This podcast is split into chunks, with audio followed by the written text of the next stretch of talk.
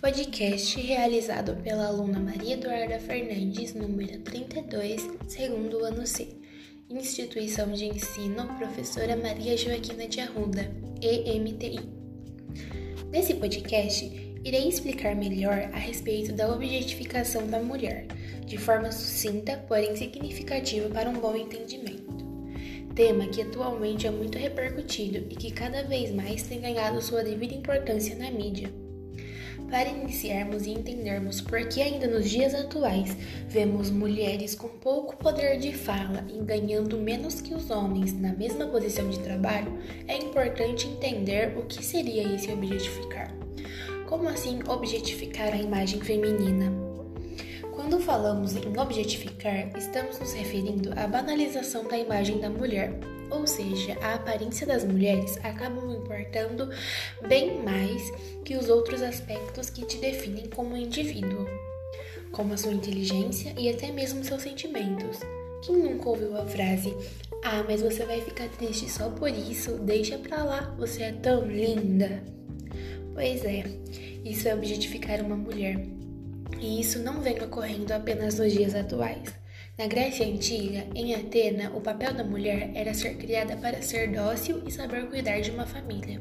As mulheres atenienses eram subjugadas pelo pai, até que ele escolhesse com qual homem ela poderia se casar. Após o matrimônio, a submissão feminina era destinada ao marido.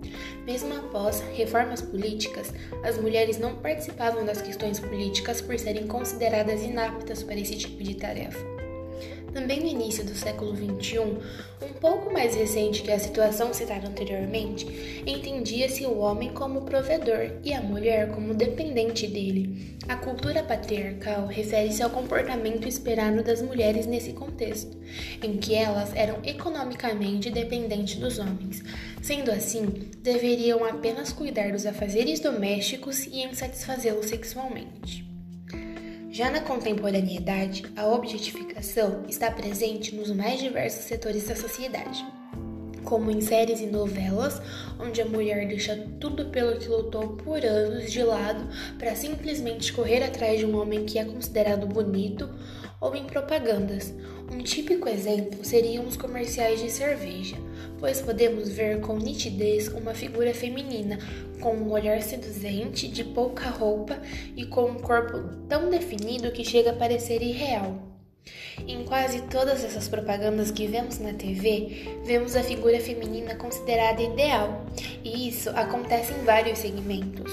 Mulheres são estereotipadas e hipersexualizadas, em uma pesquisa recente do Instituto Patrícia Galvão e Instituto Data Popular, 84% dos respondentes concordam que o corpo da mulher é usado para a venda de produtos nas propagandas.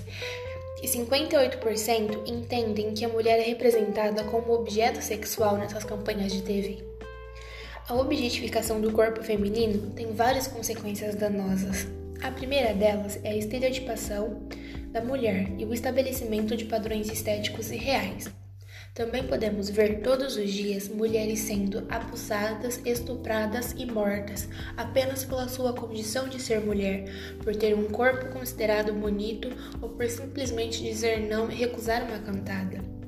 Nós, mulheres, passamos por várias batalhas, sabemos como é ter medo de andar à noite sozinhas, e sim, cada vez mais nós vamos nos empoderar, vamos nos unir, pois somos fortes e vamos lutar por um mundo sem restrições, sem limitações, um mundo justo e igualitário, um mundo onde não precisaremos mais sentir medo. Encerro por aqui esse podcast e espero que de alguma forma tenham entendido um pouco sobre o tema.